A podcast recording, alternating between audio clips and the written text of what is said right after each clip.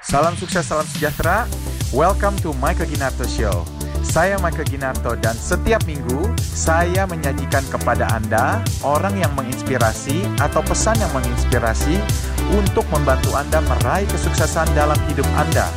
Terima kasih untuk waktu Anda. Mari kita mulai.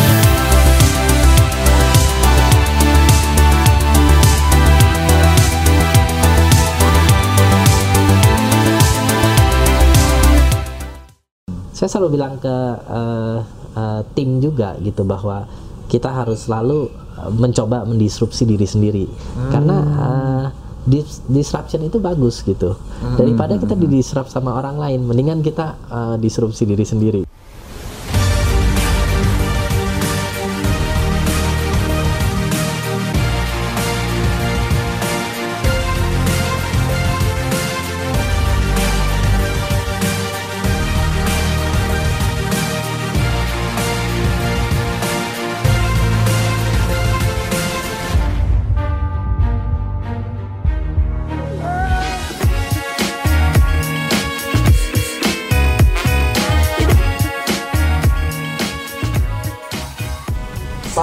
Salam sejahtera. Kembali lagi bersama saya Michael Ginato.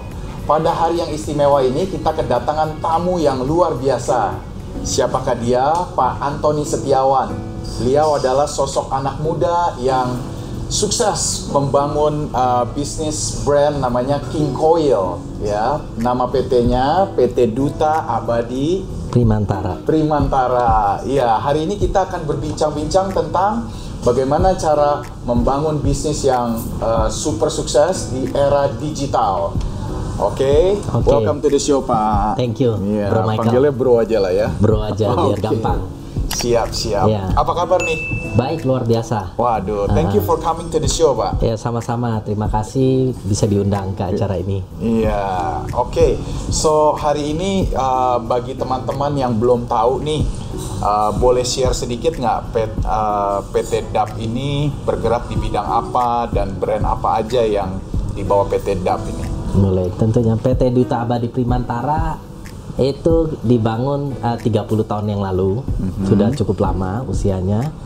Itu kami adalah sebuah perusahaan yang bergerak di uh, manufacture untuk mattress, yaitu tempat tidur. Awalnya 30 tahun lalu kita mulai dengan brand lokal uh, bernama Florence yang sekarang masih menjadi kasur pilihan keluarga Indonesia. Kemudian uh, uh, terus berkembang di tahun 95 kita mendapatkan kepercayaan dari King Coil USA untuk memegang King Coil di Indonesia.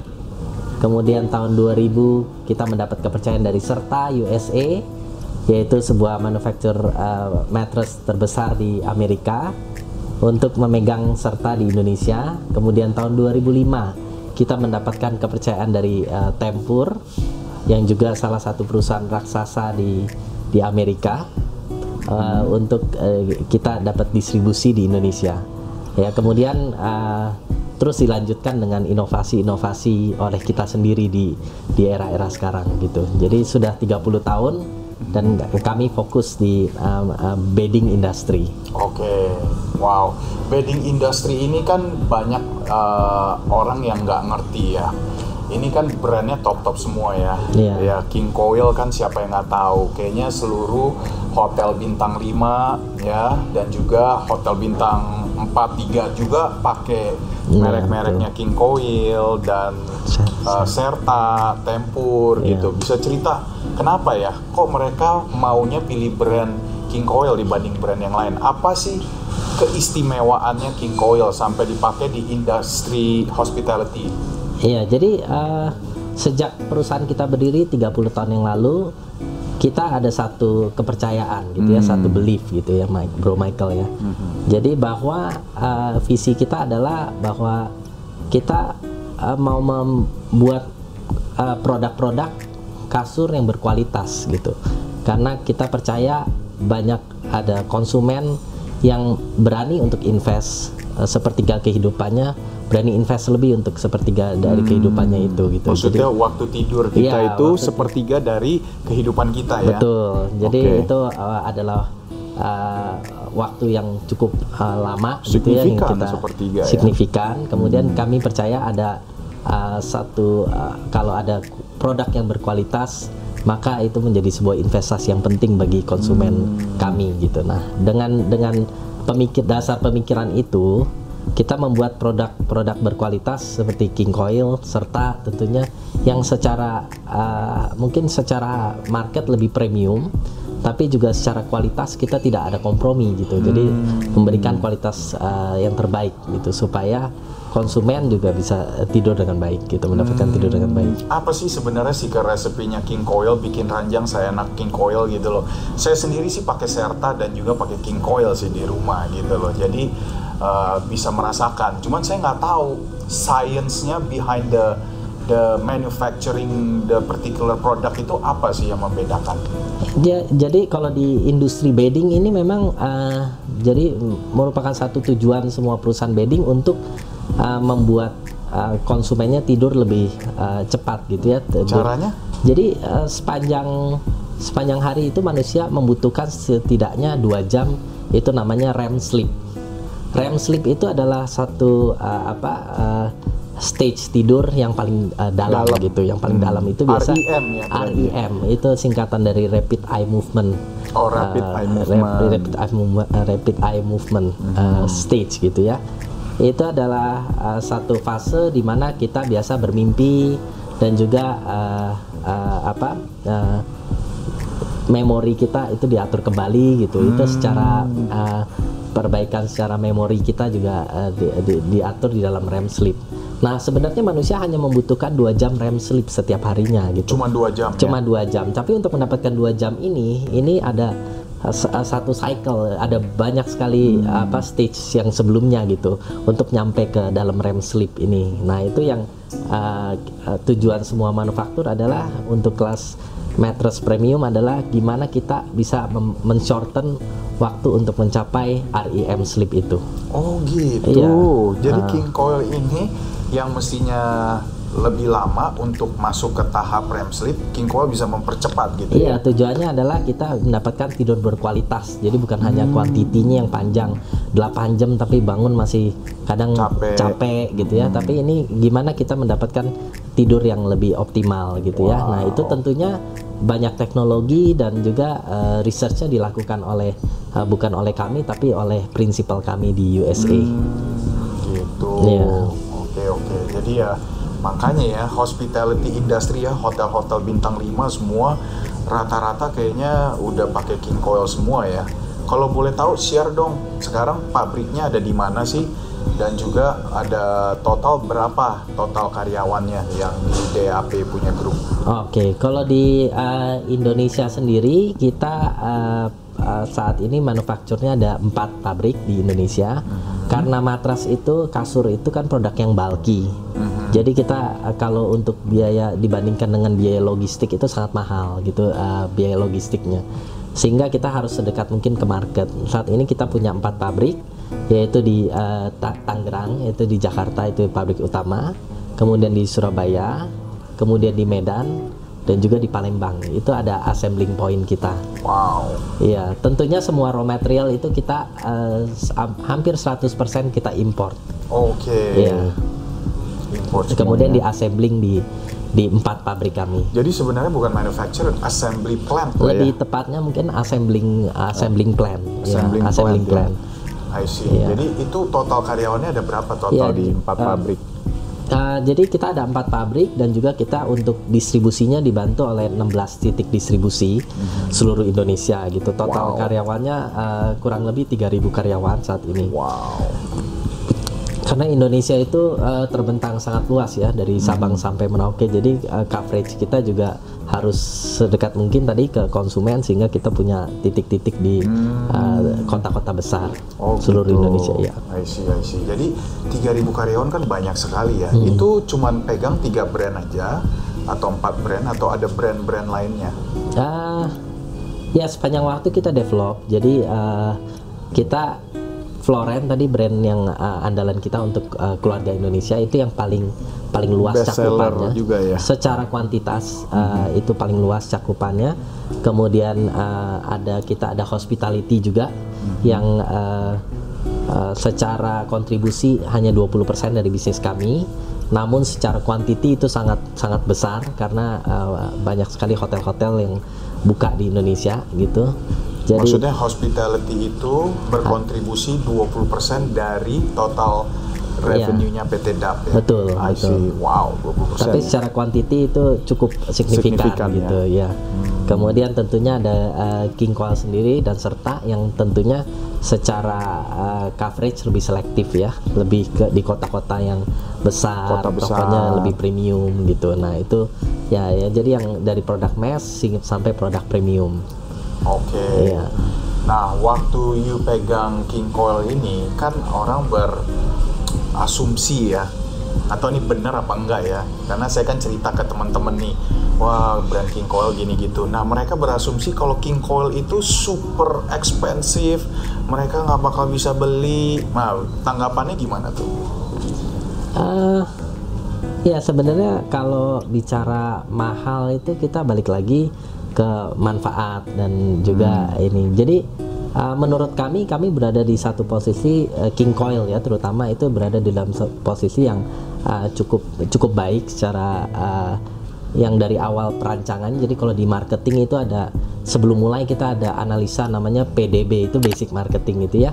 Jadi uh, positioning uh, differentiation sama brand gitu ya brandnya kita udah dapat dari Amerika King Coil kemudian positioningnya tadi untuk premium untuk orang-orang yang menginginkan lebih untuk uh, tidur yang merupakan sepertiga dari hidupnya dan juga kita tentunya punya diferensiasi itu teknologi-teknologi yang kita bawa hmm. dari Amerika dan juga tentunya disesuaikan dengan uh, taste hmm. uh, lokal di Indonesia dan uh, kalau PDB-nya kuat harusnya secara secara brand itu akan uh, bisa berhasil dengan baik. Oh, I see, I see. Jadi sebenarnya nggak gitu nggak gitu mahal itu kalau mereka nggak ngerti ya. Mahal itu kalau mereka nggak oh, ngerti. Karena betul. ada teknologi-teknologi yang yang orang lain nggak punya, yang khusus eksklusif buat King Coil, hmm. yang sebenarnya tidur ini kan investasi.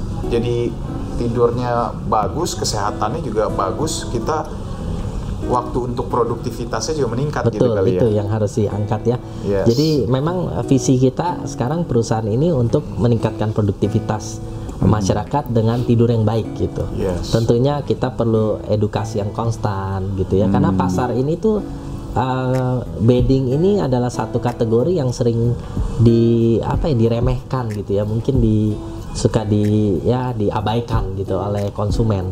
Jadi Tidak kadang di, kurang diprioritaskan lah ya. Kurang diprioritaskan. Hmm. Jadi kadang mungkin uh, punya ada yang kasurnya udah lama nggak pernah diganti hmm. atau uh, sudah sudah uh, turun tapi nggak diganti gitu kualitasnya hmm. sudah kurang tapi tidak diganti. Nah itu yang uh, kita selalu berusaha untuk membesarkan market ini dengan uh, mengedukasi masyarakat mengenai pentingnya tidur yang berkualitas, hmm. pentingnya tidur sehat karena itu uh, korelasinya langsung ke produktivitas seorang sehari-hari.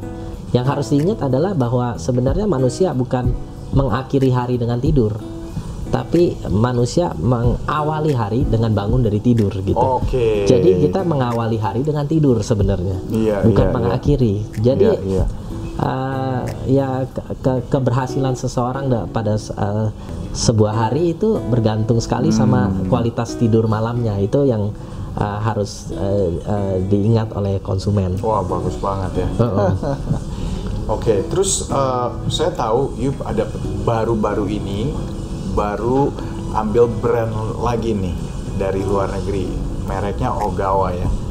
Iya, iya. Jadi kita juga berkembang. Mm -hmm. uh, perusahaan kami sekarang mengambil brand massage chair dari uh, Jepang itu teknologi Jepang kita bekerja sama dengan perusahaan uh, teknologi Jepang Ogawa itu hmm. untuk uh, uh, massage chair di Indonesia karena kami juga percaya ini adalah correlated kategori di mana uh, penelitian menunjukkan bahwa uh, 5 menit kita eh, 15 menit kita uh, pijat sebelum tidur itu akan meningkatkan kualitas uh, hmm. tidur itu sendiri. Oh, memper Mem ya karena ya memperlancar peredaran iya, darah. betul. Kemudian tidurnya akan makin nyenyak gitu. Lebih enak lagi. Iya, lebih enak lagi. Nah, itulah uh, bahwa kita melakukan satu uh, kolaborasi dengan mereka di mana di negara-negara maju uh, kursi pijat ini adalah satu teknologi yang umum gitu ya Oke. tapi uh, di Indonesia sekarang sedang berkembang kategorinya sehingga kita masuk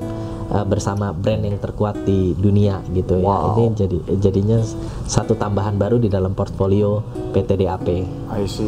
Iya. Terus ada merek apa lagi? Selain itu ada stressless ya? Ah, mungkin yang sekarang yang lagi ngetren itu kita juga mengembangkan brand online gitu ya.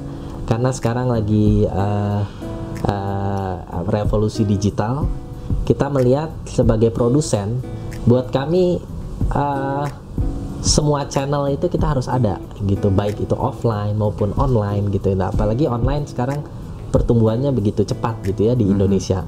Nah kami mengeluarkan satu uh, produk baru yang khusus untuk online gitu itu namanya Simply Simply, Oke, Simply. itu uh, uh, kalau di Amerika sebutannya bed in the box Bed jadi the box. uh, mattress yang di dalam yang kita package secara khusus sehingga bisa masuk box kecil ukuran segini gitu ya ukuran Oh, uh, Simply Iya, namanya nama ya? Simply sehingga gampang dikirim oleh uh, provider-provider logistik kita gitu. Jadi Hmm. tanpa memerlukan armada dari kita, namun bisa menggunakan provider logistik yang ada. Nah itu Hmm.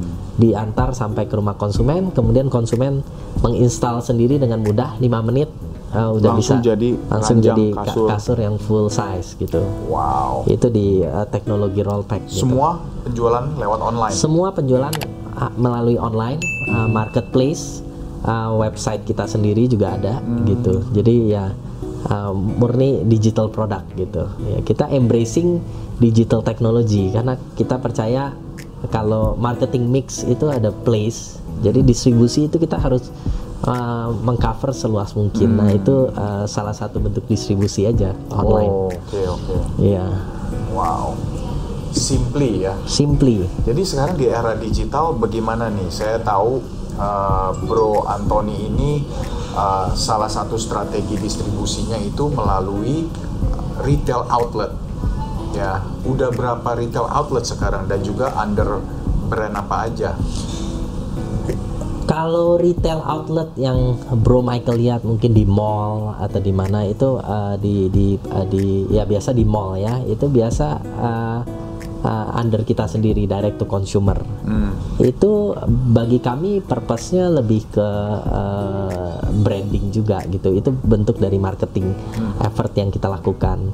Saat ini toko yang kami kelola sendiri jumlahnya nggak banyak. Mungkin kurang dari 20 gitu ya. Oke. kurang dari 20 outlet. Eh, tapi untuk eh, kota-kota besar kita perlu minimal satu outlet sebagai upaya kita untuk eh, memberitahu konsumen bahwa eh, eh, brand kami hadir loh di kota itu gitu Betul. nah tapi untuk belinya dia bisa bisa tentunya bisa lewat butik tersebut atau dia dari dealer-dealer terdekat gitu yang eh, kita juga distribusi selama ini gitu. Nah itu eh, ya saat ini kita megangnya nggak terlalu banyak, mungkin kurang dari 20 gitu. Oh, Iya. cuman dealernya ada berapa total seluruh Indonesia? Kalau dealer memang kita akan jualnya ke furniture dealer.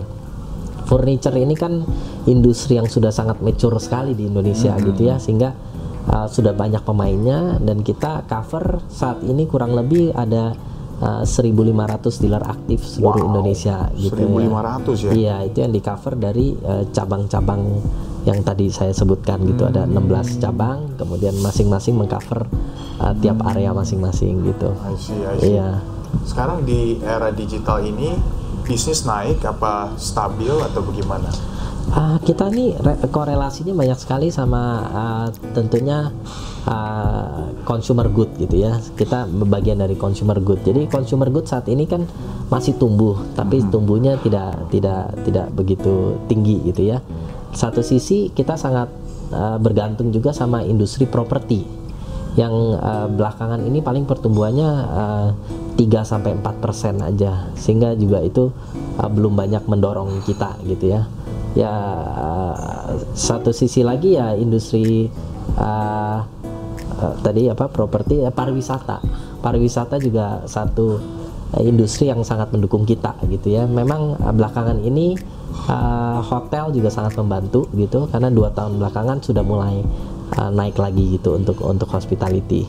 Nah itu juga. Semakin banyak turis datang, semakin banyak uh, tiket murah, uh, hotel occupancy naik, uh, maka reorder akan naik terus gitu. Karena kita directly correlated dengan itu gitu.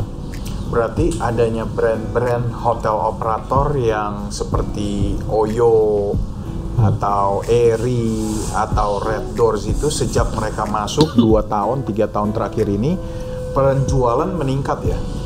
Ah iya itu yang disebut PHRI uh, virtual operator ya hotel virtual operator karena mereka uh, operate-nya biasa pakai app gitu Bisa kan ya. pakai app semua iya ya. semuanya pakai app dan uh, uh, buat kami itu uh, memang sangat satu satu disruptif buat industri perhotelan tapi uh, buat kami itu satu peluang gitu karena Hmm. uh, sekarang kami ada uh, kerjasama dengan Oyo dengan Red Doors dengan Eri itu juga Kerjasamanya bagaimana? Kerjasamanya ya kita bikin uh, tipe khusus gitu standar Oh, Iya dengan dengan uh, dengan Oyo contohnya kita ada tipe Oyo standar Oyo Oh, customize ya? Iya customize Oh. untuk semua yang di convert atau semua hotel yang di convert menjadi Oyo uh, harus menggunakan uh, spek yang uh, dari operator gitu Hmm. yang sudah dibikin dari operator. wow. So, Bro Anthony, di 30 tahun sudah berbisnis di Indonesia, pastinya ada siklus ekonomi. Ada siklus ekonomi naik, ada turun. Terutama pada saat ada gejolak ekonomi dunia, mungkin pergantian kepemimpinan negara atau ada perang dagang yang skalanya sudah internasional. Boleh cerita nggak untuk PT DAP sendiri dalam 30 tahun terakhir ini pernah hadapin krisis macam apa dan gimana cara menanganinya? Ah, ya ba- banyak sekali ya pengalamannya Bro Michael ya. Jadi tentunya dulu di tahun-tahun uh, 98 itu dari masa generasi sebelumnya itu sudah melewati masa-masa yang uh, bisa dibilang sulit gitu ya. Cuma uh, selalu kita melihat di ada di kala ada kesulitan itu biasa ada opportunity gitu. Nah, jadi uh, contohnya di yang penting kita sebagai uh, perusahaan harus bisa beradaptasi. Itu satu satu hal yang uh, kita kadang uh, lupa, terutama kita sebagai market leader di industri ini. Yes. Pada saat kita mulai bekerja secara rutin, rutinitas gitu ya, itu jadi monoton. Begitu monoton itu uh, uh, tidak ada kreativitas di dalamnya, tidak ada inovasi.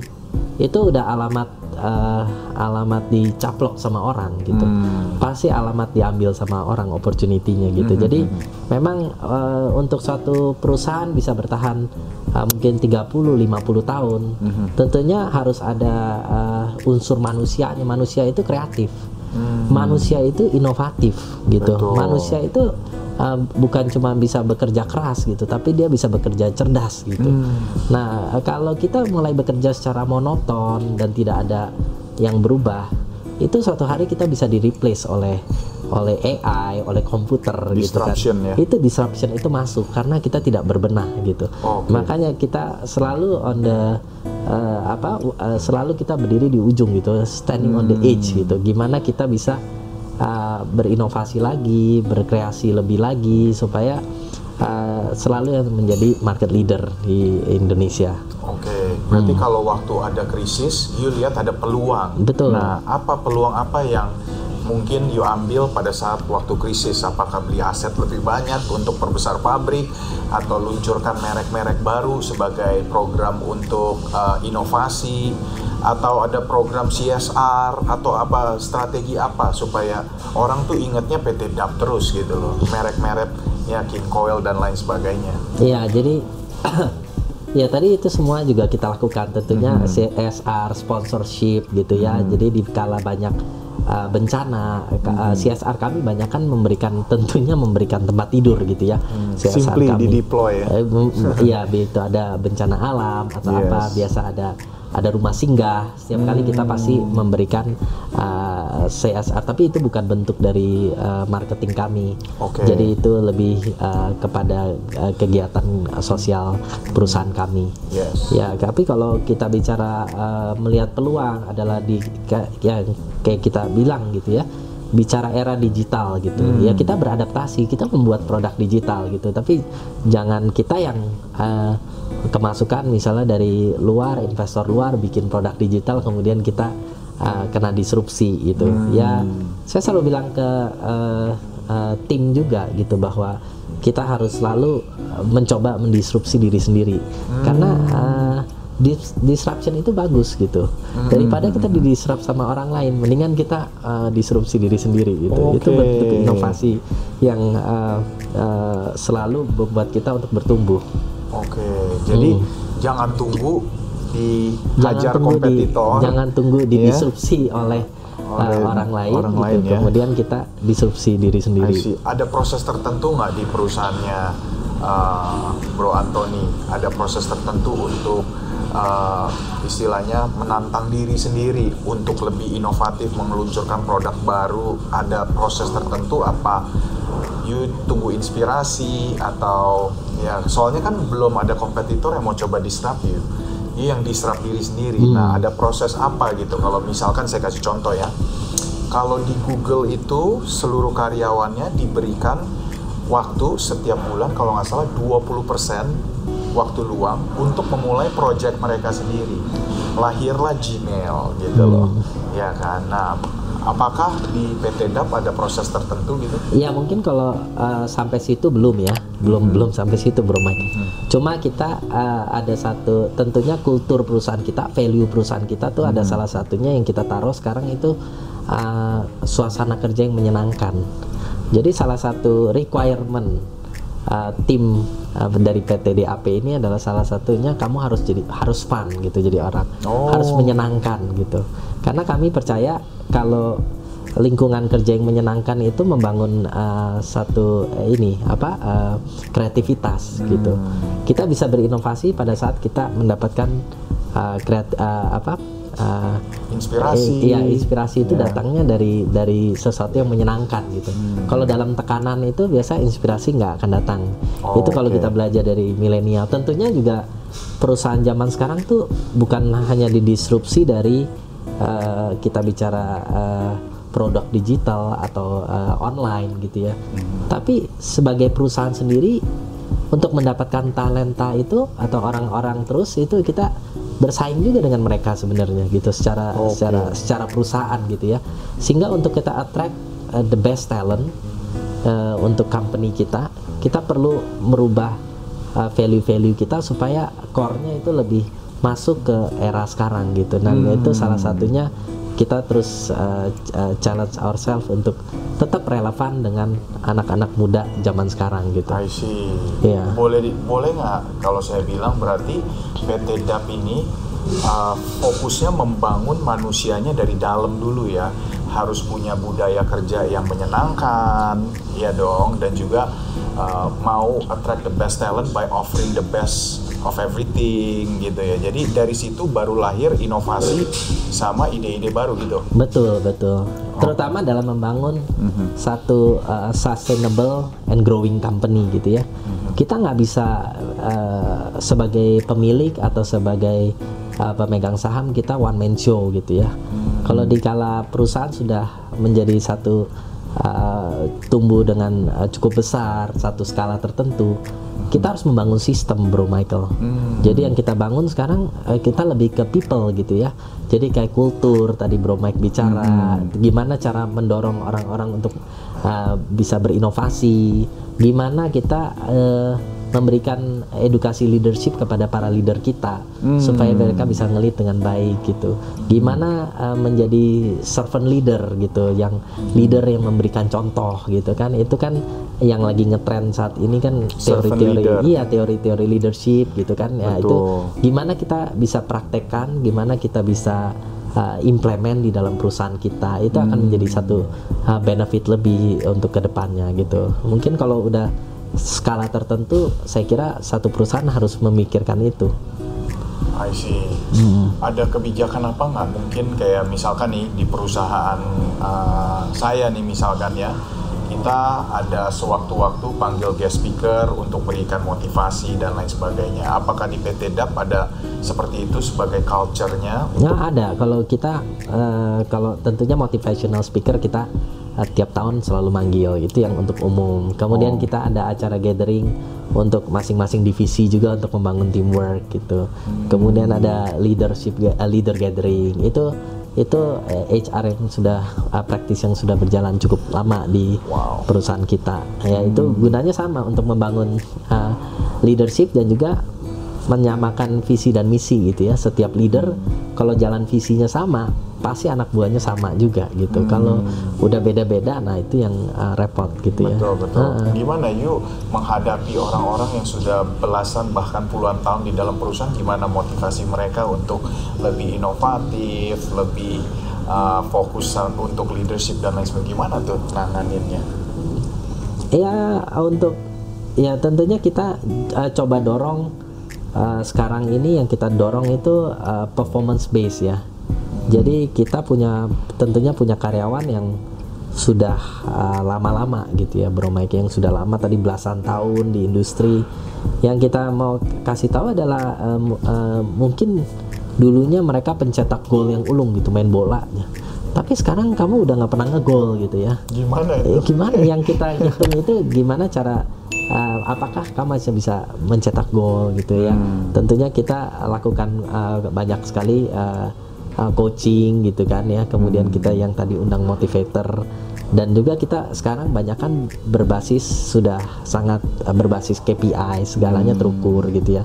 Segala action mereka uh, harus kita coba mengukur lah gitu. Smart goals ya. Bagus jadi banget. uh, itu yang kita coba terapkan di perusahaan kita sehingga kita bisa menilai seseorang lebih objektif dan lebih lebih lebih benar lah gitu. Dan kita mendorong uh, performance dari sana gitu itu yang harus uh, kita lakukan iya Bagus banget. oh gitu ya Good corporate governance. oh itu yang sekarang lagi di ngomongin terus ya good corporate governance I see. itu Ada yang employee Six Sigma lah, ada good corporate governance, ada apa ya. Cuman Iya. kayaknya kalau tipe Bro Anthony ini leading dari ini ya servant leadership ya. ya ya kita, kita maunya Filosofinya ya. Filosofinya kalau saya eh, banyak ter eh, belajar dari bukunya eh, tahun 2009 Simon Sinek nulis eh, starts with why gitu ya. Leader itu harus bisa bukan eh, harus bisa menjual idenya gitu menjual beliefnya ke ke anak buahnya gitu. Jadi starts with why then how baru baru what yang terakhir gitu ya. Jadi eh, kalau eh, karena ya konsumen aja membeli bukan membeli produk kita tapi membeli apa yang kita percaya gitu. Hmm. ya tadi kayak kayak tadi saya bicara dari awal mungkin perusahaan kita percaya bahwa ada individu-individu yang ingin um, ah, memiliki kasur atau kasur atau pengalaman tidur yang lebih baik gitu. Bukan cuman kasur asal kasur gitu ya. Nah kalau ah, kita percaya itu dan ada orang yang konsumen yang percaya sama gitu oh iya saya percaya itu juga gitu nah kemudian baru bicara kasurnya gitu jadi bukan kita mulai dari kasur terus ke ke atas gitu tapi Nah, memulainya dari memulai bangun dari tidur. why gitu Ya, dari dari dari mana why-nya ya. iya Bagus bagus. Mm-mm. Bro Anthony, menurut you kegagalan itu bagaimana? You mencegah kegagalan, you uh, pernah nggak mengalami kegagalan in your life? Iya. You're still young. As a CEO of 3,000 employees is a big deal gitu loh. Yes, yes. Maksudnya, how did you get to this point and how do you view failure? Ya, eh, ini walaupun kita ini perusahaan keluarga ya, jadi eh, pada saat saya masuk, eh, saya mulai dari dari bawah, bro Mike. Hmm, Jadi saya dari sales associate untuk Wow. ngurusin ho- Dasar ya? hotel, ya? dasar gitu. Jadi dari sales aja itu kita eh, ke konsumen, kita salah ngomong diomel-omelin, salah Mesti salah terima ya? keputusan mesti terima. Kita bagi saya failure itu adalah eh, kalau nggak ada failure nggak ada belajar gitu ya. Kita belajar dari eh, kegagalan gitu ya. Jadi kalau nggak ya bisa belajar juga dari buku textbook. Cuma ya pelajaran yang paling baik mungkin pengalaman gitu ya. Jadi pengalaman pengalaman-pengalaman yang kita dapat dari bawah itu mendorong kita untuk terus maju gitu ya. Oh, Jadi kita ada mulai saya mulai dari sales, kemudian naik menjadi manajer, eh, manajer divisi, kemudian naik ke manajer divisi yang lebih besar. kemudian mulai handle beberapa manajer. Kemudian sebelum saya uh, naik ke uh, sebagai presiden director gitu ya. Nah tentunya perjalanan itu uh, banyak sekali kesalahan-kesalahan dan juga kegagalan gitu ya. Uh, bikin keputusan yang salah uh, bikin satu uh, produk yang kurang berhasil itu udah udah biasa gitu. Tapi dari situ kita tahu oh uh, yang yang pasti jangan sampai kegagalan itu nggak ada nggak ada poinnya gitu. Yang pasti harus kegagalan itu ada membuat kita belajar. Apa harus kita ada bisa petik? lessonnya iya. Kalau kalau nggak ada lesson itu yang bahaya.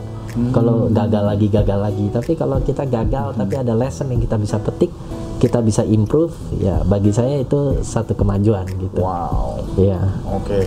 Gimana caranya you selalu motivated? Walaupun dari bawah you udah tahu this is eventually maybe it's gonna be yours posisinya gitu kan dikasih sama keluarga. Kok you mau lewatin semua itu gitu loh mulai dari bawah gitu loh. Motivasinya you apa? Iya, ini ini yang menarik gitu. Karena saya ini kan uh, computer science graduate. Oh. Saya engineer gitu, saya insinyur gitu ya, bikin software. Tiba-tiba pulang disuruh jualan bedding Sales gitu, lagi. jualan sales gitu. Jadi ketemu orang-orang gitu ya yang saya uh, kurang nyaman sebelumnya gitu ya. Ya, yang saya pertama kali lakukan adalah uh, saya coba cari makna yang lebih besar gitu ya. Yang pasti yang tadi uh, saya baca bukunya Simon Sinek justru itu yang starts with Start why. with why ya Iya, start with why. Saya mau tahu dulu why. Kenapa saya harus melakukan ini? Kenapa saya harus ada di sini gitu ya? Kemudian ya yang saya petik itu bahwa value value uh, perusahaan kita ini sangat mulia gitu. Karena kita membangun produktivitas manusia yang kami percaya produktivitas itu lahirnya dari tadi tidur yang uh, sehat gitu kan, tidur yang Berkualitas. Nah, REM Iya, Rapid Eye REM, Movement ya. Jadi karena kita percaya bahwa apa yang kita kerjakan ini membantu konsumen kita dan kita Hmm. bertanggung jawab atas sepertiga kehidupan eh, konsumen kita gitu ya, yang Betul, di mana betul. itu sangat penting. Dari situ kita percaya bahwa apa yang kita lakukan ini kalau bermanfaat pasti nanti eh, udah yang membuahkan hasil yang pasti positif. ada hasil yang positif juga akan dibalas oleh tentunya yang maha kuasa gitu ya. Tentunya kita bekerja keras kerja cerdas uh, sama bersyukur gitu ya. Itu tiga yang paling penting gitu ya di dalam uh, yaitu yang bikin saya motivasi tiap hari yaitu purpose-nya tantangannya apa aja sih kalau memimpin perusahaan yang udah 30 tahun you sekarang di di di ini kan posisi teratas ya presiden direktur itu tantangannya apa aja nih? Ah, lebih besar ininya ya bebannya gitu ya. Jadi bebannya untuk terus eksis gitu karena perusahaannya sudah berdiri 30 tahun. Pertanyaannya gimana kita bisa melangkah 30 tahun ke depan menjadi perusahaannya 60 tahun gitu ya. Eh, dan perusahaan induk kami di Amerika sudah 120 tahun gitu ya. 120 tahun, wow. Iya, itu kalau nggak kalau tadi Bro Mike kalau nggak punya passion tuh pasti kita nyerah di tengah jalan gitu yang pasti passion itu nggak boleh material gitu material itu adalah uh, result gitu ya karena kita melakukan semua proses ya Hmm. Hasilnya kita hasilnya adalah ada materi. materi Cuman tapi jangan jadi jangan jadi tujuan goalnya, utama. jangan jadi tujuan utama karena itu yang uh, nanti ya mengalihkan fokus kita gitu. Hmm. Kalau sudah menjadi tujuan utama, artinya kita tidak mementingkan lagi konsumen, quality produk yang tadi Hmm. sia-sia. Padahal kita mau membangun uh, sebuah kultur di mana konsumen kita dimanjakan dengan produk-produk yang terbaik gitu kan. Hmm. Jadinya ya itu uh, yang harus kita ingat selalu gitu. Yes. Iya. Jadi fokusnya seben- sebenarnya kepada konsumen, memberikan produk yang terbaik untuk meningkatkan kualitas hidup mereka juga. Itu Betul. obsesinya Yes, betul. Pak Antoni nih. Betul. Wah, betul, luar biasa ini. Yes. ya. Walaupun dari computer science terjun sekarang Iya. sales and everything bisa ya beradaptasi ya. Iya, karena sama ya tujuannya kita ujung hari bukan backgroundnya kita belajar apa, tapi eh, mau ke mana gitu kan itu lebih Exactly. penting. Mau ya mau jadi apa yuk gitu kan itu lebih penting gitu. Heeh. Wow. Iya, Luar biasa. Jadi ob- obsesi kedua ada lagi? Obsesi kedua ya tentunya eh, lebih banyak eh, menjadi ini ya lebih banyak uh, membesarkan perusahaan gitu ya. Lebih banyak uh, produk-produk lagi variannya lebih banyak lagi uh, apa inovasi-inovasi ke depan gitu. Ya karena uh, ya tadi Bro Mike bicara soal property industry on the rise gitu ya. Kami ini produk penunjang properti. Jadi di mana properti bertumbuh berarti kesempatan kita masih banyak gitu. Dan kita harus eh, gimana cara kita uh, terus membesarkan kue dan dan juga eh, inilah menumbuhkan perusahaan. Itu obsesinya. Ya Rahasia untuk jadi top of mind para konsumen apa? rahasianya sebenarnya ini tadi ya branding itu rahasianya eh, satu itu harus konsisten jadi kita Jangan pernah putus, pokoknya jangan pernah jangan berubah-ubah gitu. nanti ada, nanti nggak ada, Iya nanti, nanti kita ada, mau nggak arahnya ada. ke sini. Nah kita makanya tadi ya, awal kita bicara soal uh, marketing PDB gitu ya, Hmm. PDB. Orang marketing suka banget kata PDB. Uh, jadi positioning itu penting. Kita mau ngincer uh, target market kita siapa gitu ya. Hmm. Kemudian differentiation itu bicara marketing mix ada di sana. Bicara Hmm. kekuatan itu apa sih unique selling point itu USP itu ada di uh, differentiation. Hmm. Kemudian B sendiri brand. Baru dari P sama uh, D baru brand itu bisa bisa Brandnya kuat. bisa kuat. Iya. Jadi product uh, uh, positioning, differentiation, branding itu tiga tiga package yang nggak bisa dipisahkan gitu ya. Hmm. Jadi itu rahasianya ya kita konsisten membangun positioningnya, membangun diferensiasinya dan juga brandnya kita bangun terus. Kan kita invest terus tuh di brand gitu. Hmm, dengan cara? Dengan cara uh, banyak sekali kan beriklan. Kemudian sekarang juga uh, media digital. Penggunaan ada sosial media review dari uh, konsumen word of mouth influencer. Wow, banyak sekali cara marketing. Semua avenue digunakan iya ya harus supaya jadi top of mindnya konsumen Betul. ya. Pokoknya kalau mau tidur ingatnya kalau mau tidur ingat Ingatnya istri sama Koil. King Koil gitu ya jangan lupa istri jangan gitu. lupa istri jangan itu lupa penting istri. juga. Nah. Oke, ada hobi nggak? Hobinya apa sih? ya hobinya eh, inilah Eh, hobinya spend time waktu sama keluarga Family ya. family Bro Anthony the family man. Family man. Luar biasa. Nah. Ada suka hobi baca buku hobi atau baca buku ya every CEO reads 52 books on average on ya average per a year, year. ya. jadi satu minggu udah satu Desember udah 51 udah belum? Desember udah 5 plus 1 sekarang Ada Jauh bisa dari- kasih suggestion nggak buku apa yang favorit? Tadi kan udah bilang Simon Sinek ya. Iya, saya baca one. bukunya Simon Sinek. Kalau Mm-hmm. tahun ini saya baca uh, Leaders Eat Less. Itu juga bicara soal leadership. Mm-hmm. Kemudian uh, ya saya baca bukunya uh, bi- biografinya Elon Musk. Hmm. Uh, itu juga yang tahun ini gitu ya. Mm-hmm. Ya banyak sih buku yang bagus-bagus Bro Mike. Mungkin Bro Mike juga sebagai pembaca buku banyak sekali buku yang bisa direkomend gitu Iya ya. dong. Ah. But it's about you, it's not about me. Oh gitu ya.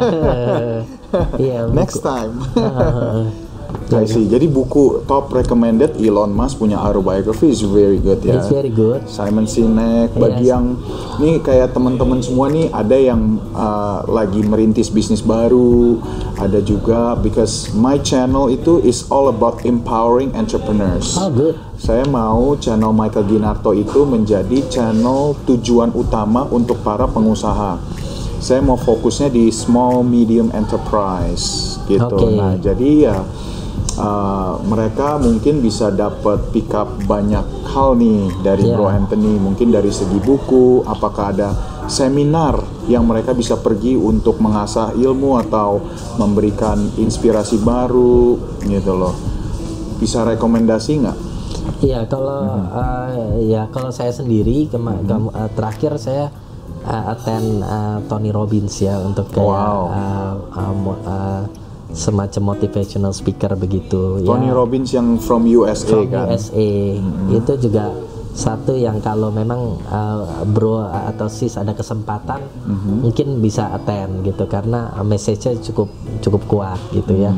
Ya itu uh, sebenarnya kalau untuk uh, apa teori-teori leadership dan motivational itu sekarang sudah banyak sekali yang available online gitu bisa dibaca bisa nonton video juga gitu ya Tapi Jadi- menurut Bro Anthony yang bagus mulai dari mana dong? Kan bingung, saking banyaknya bingung mulai dari mana. Iya, iya. Kasih arahan dong. You kan sebagai uh, figur yang keren nih. Ya, jadi memang uh, tergantung sama uh, uh, uh, apa ya skala usahanya juga Bro Mike. Jadi kadang memang beberapa kali kita baca buku juga sebenarnya untuk diterapin ke uh, perusahaan kita aja masih sulit gitu ya. Nggak Jadi mudah ya. nggak mudah. Jadi memang ini harus harus gimana ya istilahnya harus uh, berani mencoba uh, mengimplementasi tapi tentunya dikondisikan dengan keadaan perusahaan masing-masing gitu. Saya nggak bisa bicara uh, ada satu te- teori atau buku yang bagus sekali buat semua ya mungkin tergantung uh, banyak hal gitu ya Situasi bisnis di mana, industrinya, industrinya permodalannya gimana, uh, ya itu yang uh, kita juga harus uh, consider gitu ya. I see. Uh-uh. I see, I see. So, ya saya belajar banyak nih dari Bro Anthony nih. Wah. Yang pertama pentingnya PDB, Woi, positioning, defining your target market siapa, demografiknya seperti apa. Kita harus kenal benar Hmm. customernya kita siapa. Kedua itu apa tadi sorry? Differentiation. Differentiation, unique selling proposition kita Yes. apa? Yes. Apa yang membedakan brandnya uh, Anda sama brandnya orang lain? Yang yang terakhir adalah branding. Branding, itu lebih ke arah Ya, jadi brandnya. brand ya. Brand ini jadi sebuah uh, apa namanya uh, oh, kebanggaan ya. Wah saya pakai brand ini lebih bangga gitu ya. Betul. Nah itu yang penting adalah konsisten Ya, gitu ya. konsisten. Betul, Wah, betul, saya Bro. belajar banyak ini hari ini nih Bro Oh, gitu. Anthony ini. Iya. Uh, Mudah-mudahan eh, eh, yang pertama kali diganti kasurnya dulu. Wits, iya dong. Pastinya ya, saya belajar banyak nih ya, terutama tentang kualitas tidur juga ya. Ada yang namanya apa tadi? Sleep apnea Iya. ya. heeh. Dan juga REM, rapid eye movement. Iya, iya. Oh, ada satu buku yang eh, di sharing juga yang tahun 2017. Ada judulnya Why We Sleep. Oke. Bro Mike. Apa itu? Uh, Why We Sleep itu uh, ya untuk the importance of sleep uh, our body gitu. Uh, itu menceritakan apa yang terjadi sih sebenarnya pada saat kita tidur gitu ya. Banyak orang menganggap tidur itu adalah satu uh, aktivitas yang malas gitu ya. Konotasinya tuh malas, konotasinya tuh kayak uh, capek Tidak gitu, produktif. tidak produktif Iya. gitu ya, tidak aktif gitu. Padahal tidur itu adalah state di mana badan kita itu paling aktif, state paling aktif di dalam. Oh, gitu. Ah, iya, jadi pada saat kita tidur itu, ah, Hmm. pada saat ah, kita tidur, baik secara fisikal maupun mental kita disembuhkan gitu ya. Hmm. Jadi luka kita sembuh itu pada saat stage ah, ah, tidur nomor 3 nomor 4 itu Hmm. apa uh, uh, kita punya physical disembuhkan. Mhm. Kemudian udah masuk fase 4 atau 5 itu udah mulai mental state kita di recovery. Mhm. Itu aktif sekali badan kita pada saat kita tidur sebenarnya. Nah, itu yang banyak orang salah menganggap tidur itu adalah satu yang apa uh, uh, tidak aktif gitu ya sama kegiatan Mhm. malas atau gimana. Padahal semua binatang itu kan pasti semua makhluk hidup itu pasti harus tidur gitu Betul. dan kalau nggak tidur itu melawan kodrat alam gitu artinya Hmm, juga bisa ada luka sembuh semuanya organ tubuh Iya, itu pada saat kita tidur. recovery Iya. pada saat kita tidur. Iya, Maka iya. sepertiga dari kehidupan kita itu tidur ya. iya itu untuk sebenarnya untuk recover badan kita untuk recover Iya sih, saya Iya. kenal orang yang tidur cuma 3-4 jam tiap hari, mood swingnya luar biasa, Iya, iya. nggak gitu produktif juga, Betul. jadi grumpy all the time. betul betul ya Iya, itu iya. banyak dikorbankan kan tadi saya bilang produk kita adalah uh, yang banyak dikorbankan padahal uh, sepertiga dari kehidupan tapi banyak dikorbankan gitu Hmm. iya Oke oke oke. Well, thank you so much for Sama-sama. sharing. Uh, saya mau kasih summary-nya nih Iya. dari pembicaraan kita. Well, sobat-sobat entrepreneur, saya belajar banyak, terutama tentang kualitas tidur. Tidur ini kita nggak sadar, kita kadang anggap remeh juga. Ternyata makan sepertiga atau 33% dari total kehidupan kita sehari-hari. Nah, tidur ini bukan cuman tidur doang, tapi sebenarnya tubuh kita bekerja paling aktif, yaitu kita uh, recovery dari luka, recovery energi kita dan lain sebagainya. Nah, kalau tidurnya cukup, pastinya kita mental alertnessnya naik dan juga mood kita lebih stabil, produktivitas kita juga udah pasti lebih meningkat. Nah, tidur jangan cuman sembarangan tidur. Ternyata ada harus mencapai titik rapid eye movement REM, yaitu uh, di mana tubuh kita masuk ke dalam tidur yang paling dalam dan biasanya itu dua jam. ya. Perlunya. Perlunya itu dua jam. Kalau bisa lebih dari dua jam, mungkin kita lebih baik ya. Cuma Rata-rata orang Untuk dua jam. mencapai 2 jam REM itu tidurnya biasa dicapai dalam 8 jam tidur. Oh 8 jam tidur baru bisa minimal. masuk ke ya baru bisa masuk 2 jam di fase REM. I itu see. sih eh, itunya teorinya begitu. Oke, ya bukan cuma itu, Bro Anthony juga sangat generous memberikan informasi tentang perusahaan yang dia pimpin. Beliau memiliki empat assembly plant yang tersebar seluruh Indonesia dan juga memiliki 3.000 strong, uh, very Employees. productive employees yang happy di PT DAP ya. Uh, dan beliau juga sempat sharing tentang betapa pentingnya kita belajar dari kegagalan. Jangan mencegah kegagalan, tapi optimalkanlah kejadian kegagalan itu sebagai pelajaran yang kita bisa petik supaya kita improve lagi ke depannya. Betul. Beliau juga sharing betapa pentingnya menjadi servant leader. Ya, jangan takut ngomong sama orang bawahan apa orang di atas ya. Kita harus punya sikap hati tujuannya untuk Melayani. membangun, melayani supaya lebih bagus. Bayangkan teman-teman sekalian, 30 tahun memimpin sebuah perusahaan dan juga masih eksis, nggak mudah loh ya. Ah, apalagi di era disruption sekarang, era digital. Kalau kita nggak jelih-jelih melihat peluang, kita nggak jelih-jelih men- menanggapi era perubahan, tentunya brand Anda nggak bakal bisa survive. Tapi Bro Anthony juga bilang, dia embrace change dengan mendirikan sebuah platform, mendirikan sebuah brand baru yaitu Simply untuk mengakomodir era perubahan yang super cepat.